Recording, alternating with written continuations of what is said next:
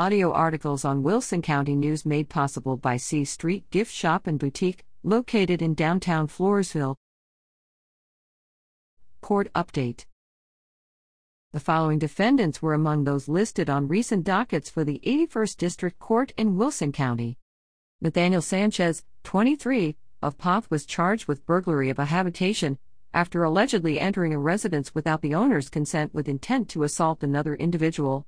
He pleaded nolo contendere, no contest October 11 and was sentenced to four years of deferred adjudication. Zachary Aaron Cabrera, 26, of Stockdale was charged June 28, 2015, with evading arrest or detention with a vehicle, after allegedly leading a Floresville patrolman on a high speed pursuit through Floresville following a traffic stop. He is scheduled to enter a plea November 3. Ricardo G. Madrigal Jr., 26, of San Antonio was sentenced to two years of deferred adjudication after pleading nolo contendere, no contest, in March 2020 to a charge of unauthorized use of a motor vehicle after allegedly operating a truck without its owner's consent. He is rescheduled to appear in court November 3 on a motion to revoke his sentence. Pedro M. Gonzalez, 35, of Floresville was arrested in June 2020 and charged with three counts of sexual assault of a child and one count of indecency with a child in April 2019. The child was younger than 17 at the time. He is scheduled to enter a plea November 9.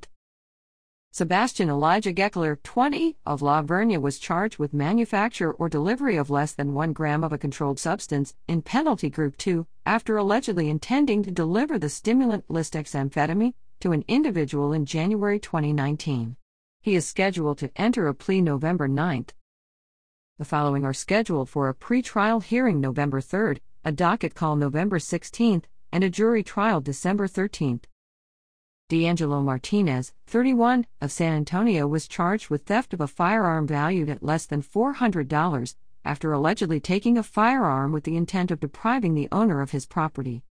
Brittany Ann Perez, 35, of Floresville was charged with possession of between 1 and 4 grams of a controlled substance in Penalty Group 1 and tampering with or fabricating physical evidence after allegedly concealing methamphetamine in March 2017. She also was charged with forgery of a financial instrument after forging someone's signature to a check for $17,000 in June 2020.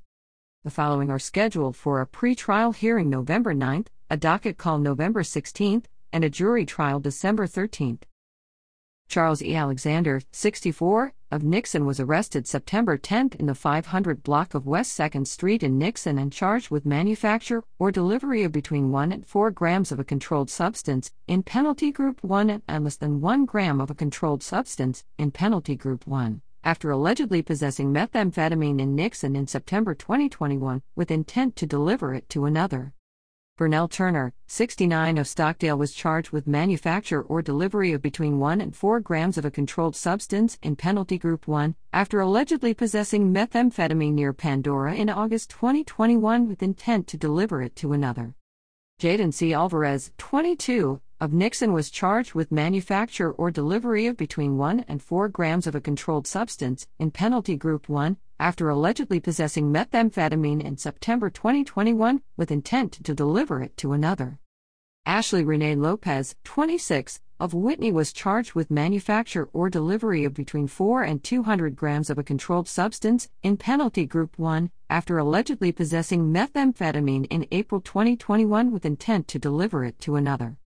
Samuel Alfaro, 41, was charged with unlawful possession of a firearm by a felon after allegedly possessing a firearm in January 2021, before the fifth anniversary of his release from confinement and supervision following his conviction for the same felony offense in March 2019. Brandon James Grayson, 27, of Floresville was charged with assaulting a family member by impeding breath or circulation after allegedly causing bodily injury in June 2021 to a woman with whom he had a dating relationship. What is deferred adjudication? Deferred adjudication is a type of probation offered for defendants who plead guilty or no contest. The agreement is offered for a set period of time and includes various conditions, such as abstaining from drug or alcohol use, not associating with convicted felons, regular visits with a probation officer, and refraining from the commission of additional crimes.